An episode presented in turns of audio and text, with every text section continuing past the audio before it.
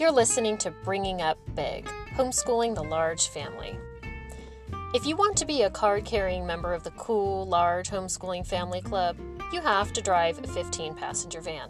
So, of course, we do.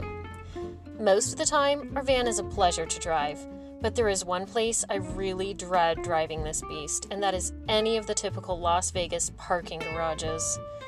The narrow lanes, limited spaces, and sharp curves make me grip the steering wheel extra tight. But the worst part is the low ceiling. Ugh, now I know if the sign says I'm below seven feet, I'm okay. But I still inch forward and, like a moron, duck my head. So nervous that I will scrape the top of the van on every single concrete support beam. If I look up at those beams, my heart beats faster and I go slower and slower and duck my head lower and lower while a long string of tiny little cars grows behind me. It's stupid.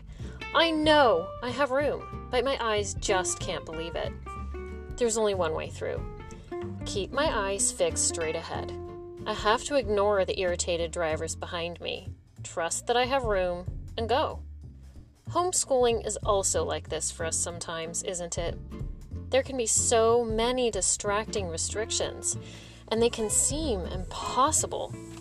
Maybe you've got a spouse or relative hurrying you along from behind. Maybe you got the idea somewhere that your child must be reading by his seventh birthday, or that history must be taught chronologically, or that deviating even slightly from a particular philosophy will mean that you're not doing it right. We try our best to avoid these pinched, suffocating places, but sometimes they just can't be avoided.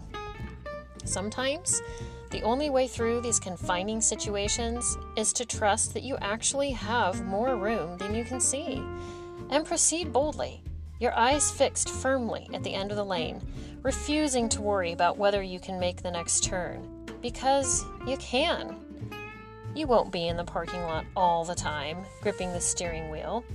When you've maneuvered your way through, put in your time, and found the exit, you'll soon find yourself cruising the freeway at 70 miles per hour. In the carpooling lane, of course. Those days of ducking your head through every slow, painful, long division lesson will be in the rear view soon enough. Your crippling worries about which history dates absolutely must be memorized will be forgotten.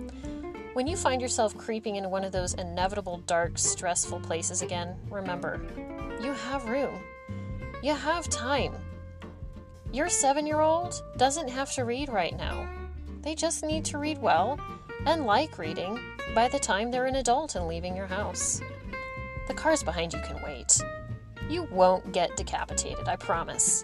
Keep your eyes on one small goal at a time the end of the lane, the end of the phonics lesson until you're through and back in the fast lane.